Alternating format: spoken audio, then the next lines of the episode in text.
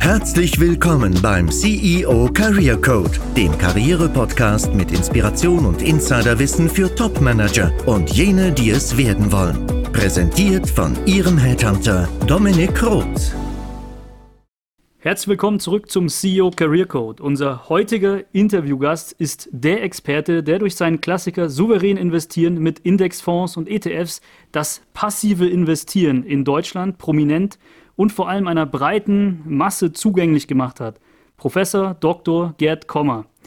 Auch hat er sich mit anderen sogenannten Asset-Klassen neben Aktien und zwar mit Immobilien recht kritisch auseinandergesetzt und dazu ebenfalls Bestseller veröffentlicht.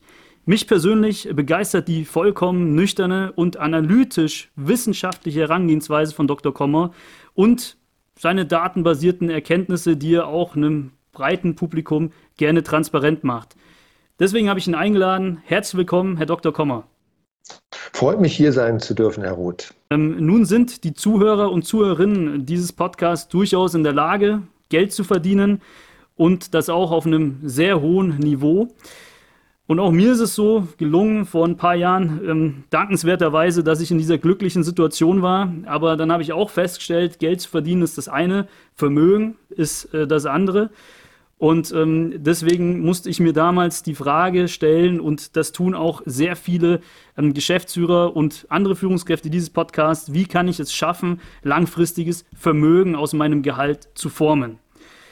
Und deswegen möchte ich Sie einladen, Ihr Wissen mit uns zu teilen auf zwei Gebieten. Einmal Thema Aktienmarkt und das andere Thema ist das der Immobilien. Beginnen wir mal mit dem zweiteren, des Deutschen lieb liebstes Kind, das Eigenheim. Warum ist das denn ähm, Ihrer Meinung nach keine so gute Idee? Also ein Eigenheim, eine selbstgenutzte Wohnimmobilie, das muss ja kein freistehendes Gebäude sein, ein klassisches Eigenheim, das kann natürlich auch ein Penthouse sein oder eine anderweitige sonst genutzte, selbstgenutzte Immobilie, ist zweierlei. Es ist erstens mal eine Lifestyle-Entscheidung, eine Konsumentscheidung, könnte man auch sagen, zu vielleicht 50 Prozent und zu den anderen 50 Prozent ist es ein Investment, eine Entscheidung, Altersvorsorge zu betreiben. Und für einige wenige Menschen ist es vielleicht sogar auch ein spekulatives Investment, mit dem sie, mit dem sie wirklich äh, nicht nur sozusagen auf 30, 40 Jahre Geld verdienen wollen, sondern auch kurzfristig. Und wenn man sich jetzt einfach mal nicht äh, das äh, Klischee von Oma und Opa und von den Stammtischen anschaut, sondern soweit es halt irgend geht, äh, wissenschaftliche Aussagen, empirische, statistische Datenerhebungen, dann ist es so, dass selbstgenutzte Wohnimmobilien letzten Endes weit niedrigere Renditen produzieren, als viele Menschen das glauben. Sie produzieren auch deutlich höhere Risiken, als äh, viele das glauben. Für viele steht ein, eine Immobilie, ein Eigenheim für Sicherheit, für, naja, Sie kennen die äh, Redensarten Betongold und Sachwert und ähm, viel, viel äh, risikoärmer als äh, zum Beispiel Aktien oder Kapitalmarktanlagen. Und letzten Endes stimmt das alles äh, nicht. Ein großer also kommen wir zuerst mal vielleicht äh, zu den Renditen. Wenn sich die Informationen, äh, die Wissenschaftler letztlich produziert haben für verschiedene Länder, darunter auch Deutschland, anschauen, in den letzten 50 Jahren, ganz wichtig, nicht nur in den letzten rund äh, zehn Jahren, neun Jahren, äh, seit 2009 oder 10, als äh, eben der deutsche Immobilienboom eingesetzt hat, sondern sehr viel länger, dann liegt äh, die, die Gesamtrendite von Immobilien, wenn man jetzt mal den äh, Kredithebeleffekt ausnimmt, bei etwa zweieinhalb Prozent real, zweieinhalb Prozent real, also auf ähm, das, das ist Wertsteigerung, das sind eingesparte Netto-Mietrenditen. Beim Eigenheim zahlt man ja keine Miete, aber man spart sie ein. Die, man muss sie also nicht an jemand anderen zahlen. Das ist dementsprechend auch eine Rendite. Aber man hat natürlich auch Kosten, nämlich Instandhaltung und Versicherung. Transaktionskosten, also Kauf- und Verkaufskosten eigentlich auch noch. Die sind bei Immobilien besonders hoch. Und lange Rede, kurzer Sinn. Äh, so Pi mal Daumen kann man sagen, auf lange Sicht ist die reale Rendite von äh, Wohnimmobilien etwa zweieinhalb Prozent, also inflationsbereinigte Rendite von von Immobilien zweieinhalb Prozent. Das ist sozusagen die Wertsteigerung und die Netto-Mietrendite. Netto-Mietrendite ist Brutto-Mietrendite minus Instandhaltung und Versicherung. Und da sind noch nicht mal die hohen Transaktionskosten von Immobilien mit reingerechnet. Sie müssen sich mal vorstellen, äh, wenn ich eine Immobilie kaufe und verkaufe in Deutschland, dann zahle ich, zahle ich im Schnitt ungefähr 12 Prozent äh, Kauf- und Verkaufskosten. Die Grunderwerbsteuer ist in manchen Bundesländern ja schon 6,5 Prozent. Maklerkosten können bis zu 7 Prozent sein, je nach Bundesland. Dann habe ich ähm, äh, Notarkosten, äh, Grundbucheintragungsgebühren und so weiter. Also 12 Prozent. Wenn ich eine Immobilie zwölf Jahre halte, dann wäre das auch nochmal ein Prozentpunkt pro Jahr. So, und wenn ich das mit Aktien kontrastiere, äh, dann ist der, die, die Rendite inflationsbereinigt von, inflationsbereinigt von Aktien etwa 5 bis 6 Prozent. So war das jedenfalls in den letzten 120 Jahren. Und Sie sehen also ein großer Unterschied. Aus Viele machen den Fehler, äh, Inflation nicht zu berücksichtigen äh, oder nie richtig nachzurechnen, Transaktionskosten nicht zu berücksichtigen ähm, und letztlich auch nicht zu berücksichtigen, dass man äh, die, die Zahlen von Immobilien natürlich nicht tagtäglich im Inter Internet prüfen kann, also äh, weil es einfach keine börsennotierten Investments sind. Ähm, Wunschdenken spielt noch mit hinein und so weiter und so fort. Aber Lange Rede, kurzer Sinn, Immobilien, nein, umgekehrt, Aktien rentieren etwa doppelt so gut wie Immobilien. Was mir halt sehr oft auffällt, ist, wenn ich ähm, Geschäftsführer anspreche, grundsätzlich Kandidaten auf Executive-Niveau anspreche, um eben diesen einen neuen Job anzubieten. Meistens natürlich in einem anderen Umfeld, also in einer anderen Stadt, oftmals nicht in der Stadt, wenn wir eben Hidden Champions beraten dann heißt es immer, ähm, dass man sich eben einen Zweitwohnsitz einrichtet bei einem gewissen Gehaltsniveau und ähm, unter einem gewissen Gehaltsniveau ähm, ist das dann tatsächlich auch ein Hinderungsgrund. Also ich habe oft auch den Eindruck, neben diesen faktischen Daten, dass es auch eine gewisse Karrieremöglichkeit schmälern kann. Also es kommt vielleicht auch noch mal dazu. Ja. Genau, also da sprechen Sie einen sehr, sehr interessanten und wichtigen Punkt an, der in diesen nackten Zahlen, die ich vorhin versucht habe zusammenzufassen, nie enthalten ist, weil man, weil man diesen Gesichtspunkt, den Sie jetzt angeschnitten haben, ich würde das einfach mal sagen, nennen äh, Opportunitätskosten, also Karriere-Opportunitätskosten, äh, weil man den letztlich nicht verallgemeinern kann, äh, den also statistisch äh, ja, zu verallgemeinern oder überhaupt aus irgendwelchen Statistiken abzuleiten, ist nahezu unmöglich, aber er existiert. Mit anderen Worten, Nehmen wir, klein, nehmen wir ein Beispiel. Ne? Der Herr Schulze äh, ist, ist, ist 30 und äh, hat äh, gerade geheiratet, äh, ist auch ein kleines Kind unterwegs. Man hat vor, mit seiner Frau hat er vor, vor drei Jahren äh, eine schöne Eigentumswohnung gekauft in irgendwo, sagen wir mal jetzt Stuttgart.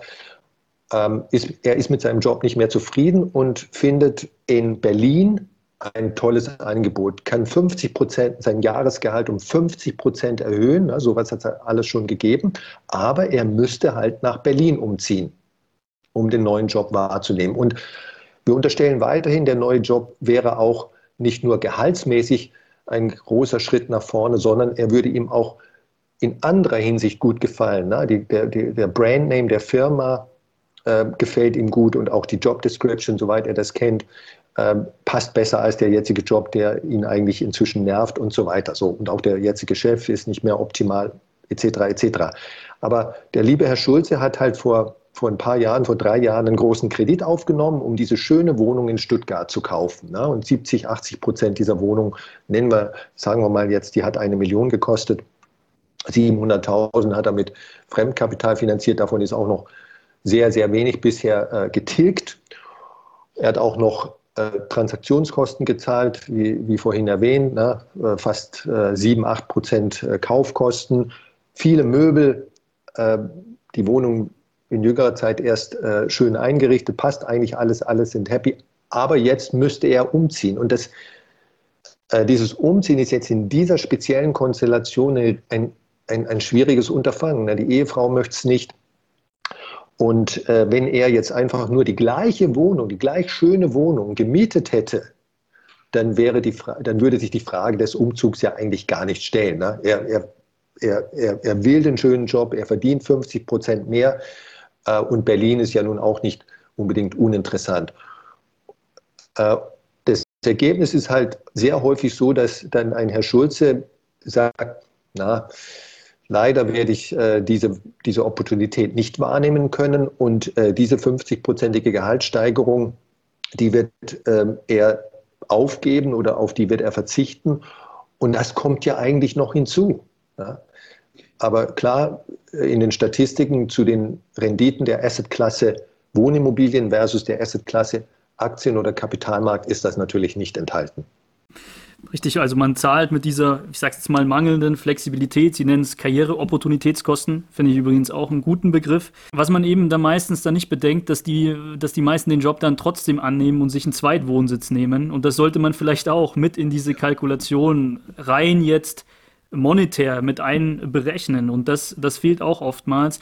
Also auch der Senior Herr Schulze wäre ja dann ähm, in einem gewissen Alter, auch wenn er sich das leisten kann, trotzdem damit konfrontiert, dass seine Kinder vielleicht aus dem Haus sind, dass er überhaupt ähm, mit diesem großen Wohnraum gar nichts mehr anfangen kann. Also Sie und ich scheinen da schon dieselbe Meinung zu haben. Grundsätzlich geht es aber auch in die Richtung, soll man sich dann überhaupt ein Eigenheim gönnen? Also ich rede davon auch von Luxus, ja. Also wenn man sich das trotzdem gönnen mag, weil es eine Lifestyle-Entscheidung ist, sollte man das auch schon mit einkalkulieren wahrscheinlich, oder? Also wer ein Wer darüber nachdenkt, eine selbstgenutzte Wohnimmobilie zu kaufen, das ist eine Lifestyle-Entscheidung und das ist zweifellos ein Traum von vielen Menschen, der sollte aus meiner Sicht eine Frage sich stellen und hoffentlich kann er die dann mit Ja beantworten. Wenn er die nicht mit Ja beantworten kann, dann sollte er es erstmal lassen. Und diese Frage lautet, kann ich mit an Sicherheit grenzender Wahrscheinlichkeit mir selber und, und, und meinen Liebsten äh, zusichern, dass ich in den nächsten zehn Jahren, zehn Jahren an, in dieser selbstgenutzten äh, Immobilie bleiben werde. Weil wenn ich innerhalb von zehn Jahren, also in weniger als zehn Jahren, ausziehen sollte, weil so eine Opportunität, wie wir sie vorhin beschrieben haben, entsteht, dann ist es sehr wahrscheinlich, dass das Ganze einfach ein Verlustgeschäft wird oder einfach unangenehm wird. Der, der, der Schulze könnte ja auch sagen, wie Sie es vorhin angedeutet haben, ja, ich ziehe nach Berlin, ich nehme die Chance wahr mit dem schöneren Job, der auch noch besser bezahlt wird. Aber was muss er dann machen? Dann hat er zwei Möglichkeiten. Entweder verkauft er seine Immobilie und unter normalen Umständen ist das ein Verlustgeschäft, äh, innerhalb von drei Jahren eine Immobilie zu kaufen, zu verkaufen, die ganzen Möbel und so weiter. Also da, da, da müsste er schon unglaublich viel Glück haben, damit, dass sich das recht gerechnet hat. Äh, in den meisten drei Jahresperioden während der letzten 50 Jahre wäre das ein Verlustgeschäft gewesen und zwar ganz ordentlich. Oder er vermietet äh, sein ehemalige, seine nun ehemalige selbstgenutzte Wohnimmobilie, sein Eigenheim an irgendeinen anderen. Dann wird er erstmal unfreiwillig Vermieter. Er geht jetzt in einen neuen Job in Berlin, hoffentlich ein anspruchsvoller Job, äh, der ihn inhaltlich ausfüllt. Er wollte eigentlich gar nie Vermieter werden. Und ich sage Ihnen, Vermieter von einem Objekt, einem Objekt, nicht fünf oder sechs Einheiten, das ist sowieso eine äh, hochgradig ja, problematische Geschichte. Ne? Das, ist, äh, das, ist, das, das wird wahrscheinlich nicht funktionieren. Sie haben es eigentlich auch nicht gewollt. Sie müssen so viele neue Sachen lernen über Mietrecht äh, und äh, wie, wie betreibe ich überhaupt eine Mietwohnung und so weiter. Und das ist im besten Fall so eine Second-Best-Solution. Ne? Also unfreiwillig Vermieter werden für ein Objekt. Ne? Äh, also so oder so ist äh, ist es nicht optimal und daher diese Gretchenfrage, die man sich stellen sollte, werde, kann ich mir selber sagen, mit an Sicherheit grenzender Wahrscheinlichkeit, dass ich hier in dieser potenziellen selbstgenutzten Wohnimmobilie die nächsten zehn Jahre wohnen werde? Und wenn ich diese Aussage nicht mit Ja beantworten werde, dann sollte ich es einfach nicht machen. Und äh, lieber die gleiche Wohnung mieten. Geht ja auch. Vielen Dank äh, für die, für die Ausführungen auch nochmal. Es ist sehr paradox, zumindest meines Erachtens. Also Aktien werden gemeinhin in Deutschland als sehr risikobehaftet oftmals propagiert, wohingegen die Immobilie als eine Sicherheitskomponente gehandelt wird. Wenn wir das jetzt alles in die Waagschale werfen, dann hoffe ich, dass wir so ein bisschen anregen konnten, darüber das zu hinterfragen und jetzt mal den positiven Switch machen hin zu was ist die bessere Alternative? Denn man muss auch im Zweifel investieren, ist zumindest jetzt meine persönliche Überzeugung, um eben der Inflation entgegenzuwirken, um sich eben auch etwas aufzubauen, sich eine Freiheit zu schaffen. Ab einem gewissen sechsstelligen Gehaltsniveau ist das auch möglich. Ich rede nicht von reich werden oder ähnlichem, sondern einfach von Wohlstand, von zu einem Zuwachs an Freiheit. Das bedeutet, das, was eigentlich hierzulande als sehr kritisch beäugt wird, auch jetzt jüngst durch Wirecard etc., ist ja das, was Sie auch empfehlen würden und sogar als eine sicherere Variante des Investierens empfehlen. Und zwar ein breit diversifiziertes Aktienportfolio.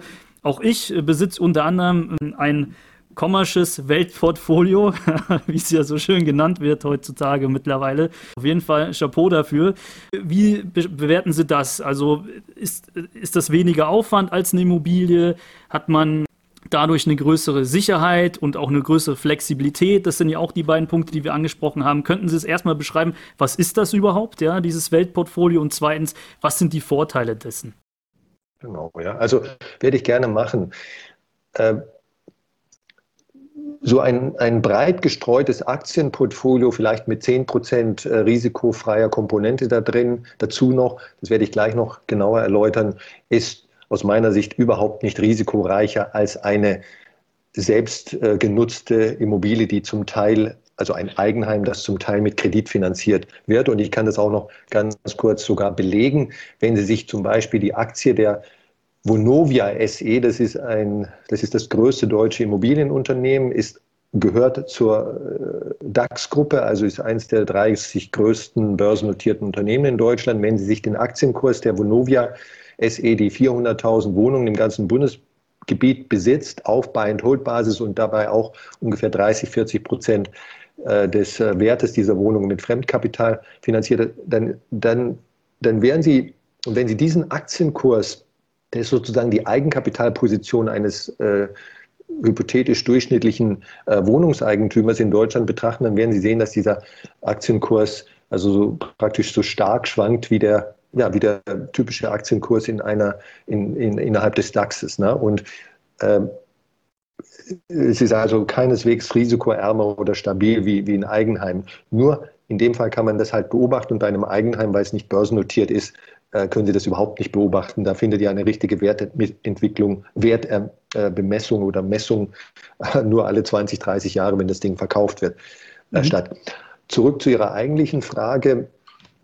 Äh, Vermögensbildung, Altersvorsorge, die natürlich jeder, ob er normal verdient oder als Führungskraft äh, sehr gut verdient, äh, sechsstellig verdient, durchführen sollte, das, da gibt es überhaupt keine Frage. Ab, ab einem Alter von 30, wer da nicht anfängt, monatlich und regelmäßig Vermögensbildung fürs Alter zu betreiben, der äh, wird, der riskiert also ein, ein ganz böses Überrasch, äh, über Aufwachen, wenn er dann vielleicht mit 50, 60 oder 65 in Rente gehen möchte. Und am einfachsten geht das im Grunde genommen mit einem breit oder global diversifizierten Aktienportfolio, wie Sie schon angedeutet haben. Und wie kann man das produktmäßig umsetzen, indem man einen global diversifizierten ETF kauft? Also die allereinfachste Variante wäre ein MSCI World ETF. Ich glaube, das haben viele von Ihren Zuhörern schon mal gehört. MSCI World ist ein globaler Aktienindex. Und auf diesen Aktienindex äh, gibt es in Deutschland, äh, ich glaube, so an die 15 oder mehr ETFs. ETFs sind Investmentfonds, die einen Aktienindex replizieren, also Indexfonds könnte man auch sagen. Sportbillig, ne, mit sehr, sehr niedrigen laufenden Kosten. Diese laufenden Kosten sind nur ein Fünftel oder ein Zehntel dessen, was ein normaler Investmentfonds kosten würde. Ein, ein MSCI World ETF, den, das gibt es heute schon für 0,15 Prozent pro, ähm, also äh, laufende Kosten per annum in Bezug auf das, äh, bezogen auf, das, auf die investierte Summe. Bei einem normalen Investmentfonds reden wir eher von 1,5 Prozent, also dem Zehnfachen. Und ähm, man kann Sparpläne einrichten, ne, jeden Monat 500 Euro in so einen ETF investieren. Man kann es auch noch ein bisschen anspruchsvoller machen, indem man nicht nur in einen ETF investiert, sondern in zwei, drei und äh, das tut, was Sie vorhin mit dem kommerziellen Weltportfolio kurz angesprochen haben. Also zum Beispiel kleine äh, Aktiengesellschaften etwas übergewichtet. Das wird alles in meinen Büchern geschrieben, wenn man noch ein bisschen sagen wir mal, extra Rendite generieren möchte auf lange Sicht und so weiter. Aber insgesamt, das ist das Wichtige, ist es eigentlich sehr, sehr einfach. Man muss nur damit anfangen. Einfach, transparent, logisch und entspricht auch, das ist besonders schön, dem, was die Wissenschaft empfiehlt und was die Wissenschaft sagt. Ne? Nämlich nicht raus und rein, kein Market Timing, kein Stockpicking. Also eigentlich hat es alles äh, nur Vorteile. Einfachheit, niedrige Kosten, Transparenz und es, es entspricht der Wissenschaft. Ne? Also vier, vier, äh, vier Pluspunkte, äh, was kann man mehr erwarten? Ich hätte jetzt noch tausende Fragen, weil es, es geht eben nicht nur um die Diversifikation, das verstehen sehr viele auch der Zuhörer schon per se, weil sie solche Entscheidungen im Business treffen müssen. Es geht ja auch um diese Themen, wann investiere ich, also die auch, man spart sich tatsächlich diesen ganzen Aufwand, die eigenen Stundensätze sozusagen, sich zu überlegen, wann man investiert. Und Sie gehen ja sogar so weit, dass Sie sagen, dass es egal ist, ob ich jetzt einen Sparplan einrichte oder auf einmal 50.000 Euro zu irgendeinem Zeitpunkt investiere. Habe ich das mal richtig nachgelesen in Ihrem Buch? Also ist es wirklich so, dass es egal ist, wann ich etwas investiere, jetzt auch kurz vor Corona, vielleicht Höchstphase, komplett eingestiegen bin und und dann zehn Jahre warte? In einer Hinsicht ist es egal, in einer anderen Hinsicht ist es nicht egal. Es ist insofern nicht egal, dass das sofort investieren, also angenommen, ich hätte jetzt einen Bonus bekommen, Jahresbonus von 100.000 Euro. Der ist mir letzte Woche zugeflossen, ne? Nachsteuern 100.000 Euro. Und jetzt frage ich mich, soll ich das soll ich diese 100.000 Euro in einer Summe in den Aktienmarkt, in einen global diversifizierten ETF oder ein ETF-Portfolio investieren oder soll ich das in Scheiben tun, ne, so verteilt über ein Jahr, ne, in zwölf monatlichen Raten, immer 10.000 Euro etwa oder noch länger verteilt und so weiter. Und in dieser Hinsicht ist es sofort in einer Summe investieren, wissenschaftlich gesehen und statistisch gesehen die ertragreichere Option. Ja? Also wenn Sie, wenn Sie das dieses Experiment, dieses Szenario, was ich gerade beschrieben habe, der Fritz, äh, der macht das in einem Betrag, die 100.000 Euro sofort investieren und der Hans oder die Marie, äh, die macht äh, ein Zwölftel pro Monat, ne, in jedem Monatsultimo äh, investiert sie also 8.000 Euro etwa und äh, verteilt äh, letztlich das Investment über ein Jahr. Und wenn ich, wenn ich das vergleiche, also sozusagen in den letzten 100 Jahren äh, in jedem Jahr oder in jedem Monat diese beiden Alternativen miteinander vergleiche, dann wird in 60 bis 70 Prozent aller Fälle der, der Fritz, haben wir gesagt, äh, mhm. mehr verdienen als der Hans oder die Maria. Ja? Ähm, in, einigen, in einer Minderheit der Fälle, ungefähr 30 Prozent, ist es halt umgekehrt, statistisch gesehen. Aber in fast 70 Prozent ist es so rum. Und das ist, das ist eine unstrittige Erkenntnis der Wissenschaft und die hat einfach mit dem banalen Sachverhalt zu tun, dass der Aktienmarkt auf lange Sicht nach oben geht. Und da er auf lange Sicht nach oben geht und, und natürlich eine deutlich höhere Rendite als das Bankkonto produziert, äh, macht es Sinn, statistisch gesehen, so früh und so schnell wie möglich zu investieren. Ja. So, und wenn aber jetzt einfach jemand sagt, ach, ich bin, äh, ich habe Angst, ne? Äh, wir haben jetzt wieder die Corona-Krise als Beispiel und die ganze Unsicherheit, die damit verknüpft ist und dann Pr Präsident Trump, der, da gibt es auch noch Unsicherheiten und Pipapo, nächste Monat, nächsten Monat gibt es noch äh, ein neues Thema, das wir heute noch gar nicht kennen. Und also Unsicherheit gibt es immer. Und soll man, soll ich angesichts dieser, dieser, dieser Unsicherheit in den Märkten und vielleicht glaube ich auch, dass die Aktienmärkte hoch bewertet sind. Fußnote, das stimmt nicht. Der globale Aktienmarkt ist heute ungefähr normal bewertet im November 2020. Aber manche glauben es, er sei hoch bewertet. So, und angesichts dieser, dieser Fragezeichen würde es für mich Sinn machen, das zu tun, was äh, Maria und, und Hans, also dieses, dieses gestreckte Investieren, dieses Phaseninvestment, soll ich das tun? Ja, das kann auch Sinn machen, wenn, wenn das die einzige Art ist, die Sie emotional, mental verkraften können, dann ist es absolut in Ordnung. Dann sollten Sie so zumindest.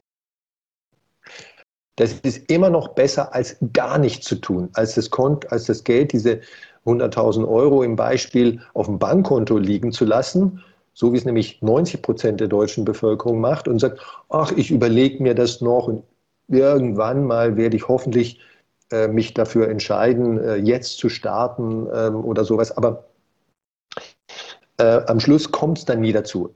Also 90 Prozent der Deutschen investieren nicht in den, in Kapitalmarkt oder nicht in Aktien, sondern nur in Lebensversicherungen oder in Bankguthaben oder Immobilien ähm, und tun das in der Regel mit, dem, mit der Begründung, jetzt ist nicht der richtige Zeitpunkt. Ich muss erst noch was lernen darüber oder mir erscheint die Situation zu unsicher. Und ich sage Ihnen, statistisch gesehen ist das einfach die Verliererstrategie. Fangen Sie jetzt an, entweder mit einer, mit einer Gesamtsumme, wenn Sie einfach der Wissenschaft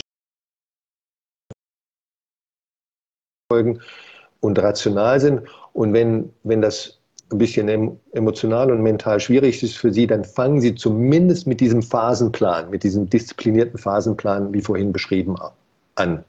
Okay, vielen Dank ja, für diese ähm, Ausführung dessen. Ich habe ich hab das nicht so ganz verstanden, aber jetzt verstehe ich es.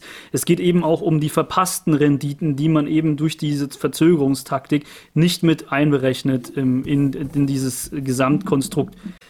Also Cost-Average-Effekt ist dann ein Finanzmythos grundsätzlich, oder wie? Ja, äh, ich habe sogar mal vor drei Jahren einen äh, recht ausführlichen Blogbeitrag geschrieben, den es bei uns auf der Website gibt, äh, mit dem Titel Die Legende des Cost-Average-Effekts.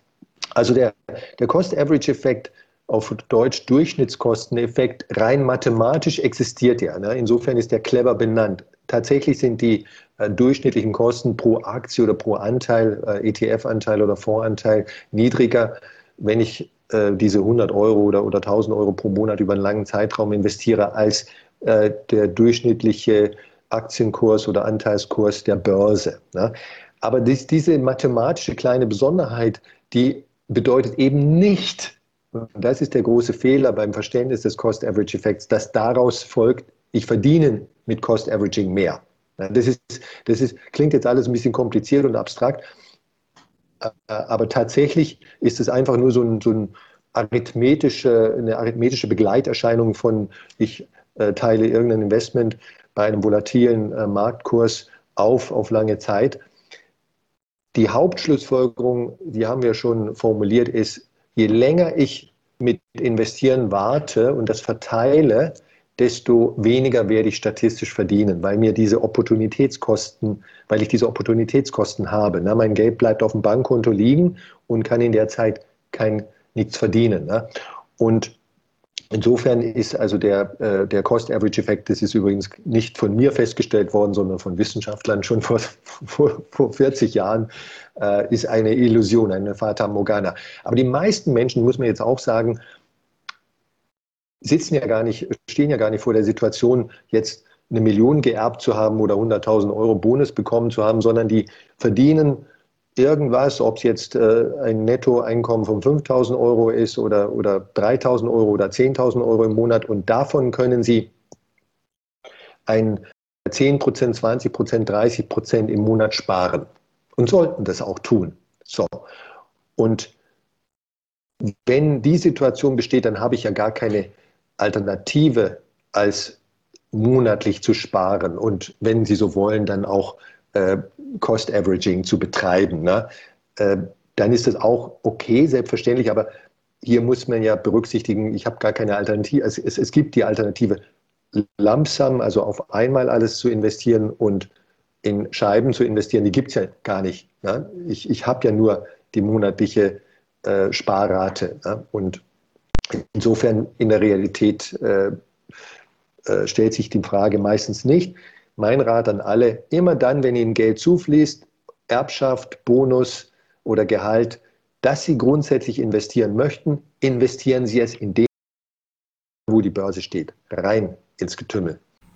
Okay, vielen Dank dafür, Herr Dr. Kommer. Also wir haben jetzt sehr viel durch verschiedene oder aus verschiedenen Blickwinkeln beleuchtet, sowohl das Eigenheim, das auch in Relation gesetzt, sage ich jetzt mal, zu einem Aktienportfolio, auch übers Investieren grundsätzlich etwas erfahren. Ähm, wenn man mehr von Ihnen erfahren möchte, wie kann man mit Ihnen in Kontakt treten? Was kann man sehen? Wir sind ja YouTube präsent, auch mittlerweile. ähm, also wie, was, was, was machen Sie sonst, wenn Sie eben keine äh, YouTube- und Podcast-Interviews geben? Also ich, ich leite eine Vermögensverwaltungsfirma in München, die Gerd Invest GmbH. Wir haben äh, verwalten Kundenvermögen von etwa 260 Millionen Euro. Euro im Monat, äh, im Moment, Entschuldigung.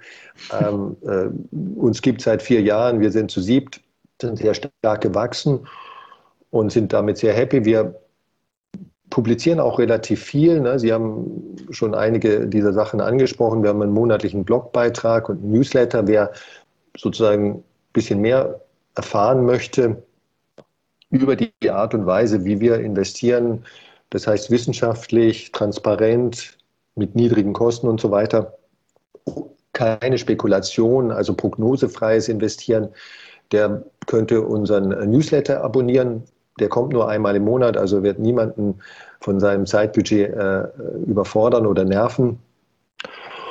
Ähm, eine andere Möglichkeit wäre, äh, etwas zu machen, äh, das wir ganz neu gestartet haben. Wir haben vor etwa zwei Wochen einen Robo-Advisor gegründet, also eine digitale Vermögensverwaltung. Da kann jeder, der 10.000 Euro hat, also eine relativ moderate Summe, ab 10.000 Euro, übers Internet rein äh, online Geld investieren. Er muss also nicht selber aktiv werden, er muss nicht selber ETFs auswählen, er muss sich nicht selber informieren und, und weiterbilden, sondern kann quasi diese Beratungsleistung und äh, Produktauswahlsleistung äh, wegdelegieren, nämlich auf den Robo-Advisor, der Gerd Kommer Capital heißt, GKC.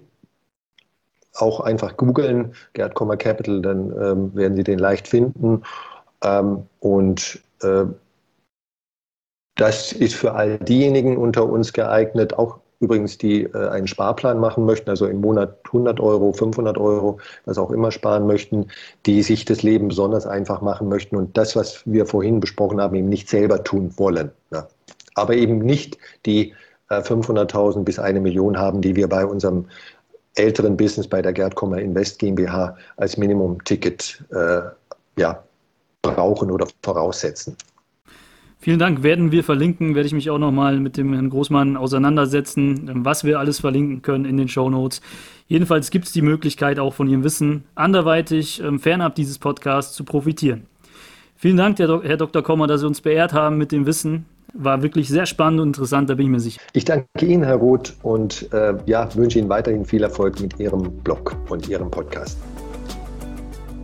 Wenn Ihnen als Zuhörer, Zuhörerin diese Interviews eine Inspiration sind, beziehungsweise Sie aus meinen Episoden ohne Interviewpartner einen wahren Mehrwert für Ihre Karriere beziehen, freue ich mich, wenn Sie den Podcast abonnieren, um zukünftige Inhalte nicht zu verpassen.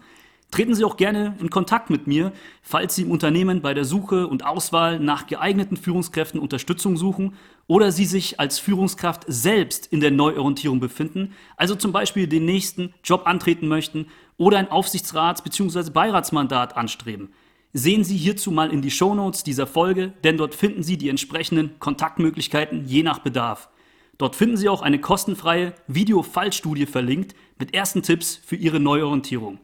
In jedem Fall rate ich Ihnen dazu, den Podcast zu abonnieren, wie gesagt, denn wir beleuchten Karriere weiterhin auf einer ganzheitlichen Ebene. Ich freue mich auf die nächsten Episoden mit Ihnen. Ihr Dominik Roth.